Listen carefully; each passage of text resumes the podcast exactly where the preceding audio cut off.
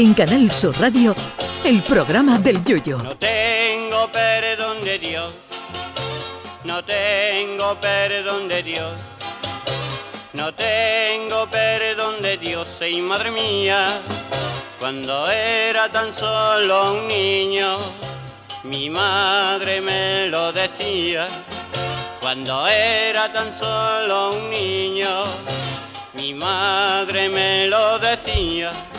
Confieso que el mundo de la alta cocina tiene su cosa. Es algo más que ir a comer. Es una explosión de sabores, una mezcla gastronómica elevada al concepto de arte.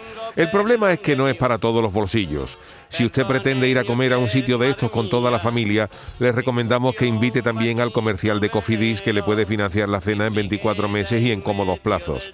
En estos sitios no hay menú del día de 7 euros, por supuesto, ni camiones aparcados en la puerta de estos locales para indicar que allí se come bien.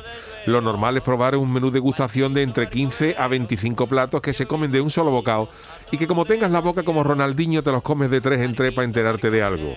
Todo delicioso, eso sí, pero para comerse una fiambrera de cada plato haciendo sopones con una viena.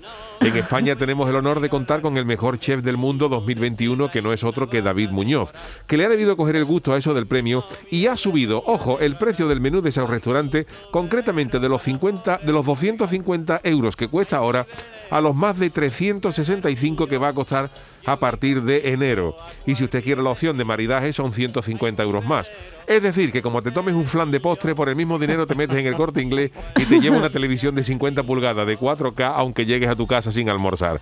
Eso sí, para darle un poco de justificación al tema, además de la comida hiperestudiada, eso tiene que tener un punto artístico, porque no se puede poner en un menú de gustación de 365 euros más 150 de maridaje platos como papas con carne, alcaucile en amarillo o ensaladilla rusa. Ya el nombre del plato debe convencernos de que aquello es único. Y así, en el menú de David Muñoz aparecen platos como bogavante gallego amaneciendo en las playas de Goa. Madre. Explosión al vapor con cintas de equinodermos al pilpil. O mundo al revés, que pese a su nombre es una ensalada. Si usted tiene un restaurante y quiere subir los precios, le recomendamos que aunque la cocina sea mojonera, por lo menos cúrrese el nombre de los platos que eso da postín. Por ejemplo, si va a servir una cestita de cuadraditos de pan duro para echar en la sopa, llame a eso delicias de pato de estanque, porque eso es lo que comen los patos. Si quiere servir un plato de pescado chungo con salsa verdosa y tres moscas que se cayeron en la freidora al freír las papas, llame al plato bichisuaz de suspiro de mero sobre crema de verdín de bordillo de piscina con guarnición de tres avispas rebozadas. Y añada en la descripción que es un plato veraniego y muy refrescante. A los clientes que vengan con niños les puede ofrecer escalofrío de pijota de estero con semillas de cuscús cantaba la rana, que mezcla la cocina marroquí con una nana para dormir a los niños mientras los padres comen sin que les den el coñazo.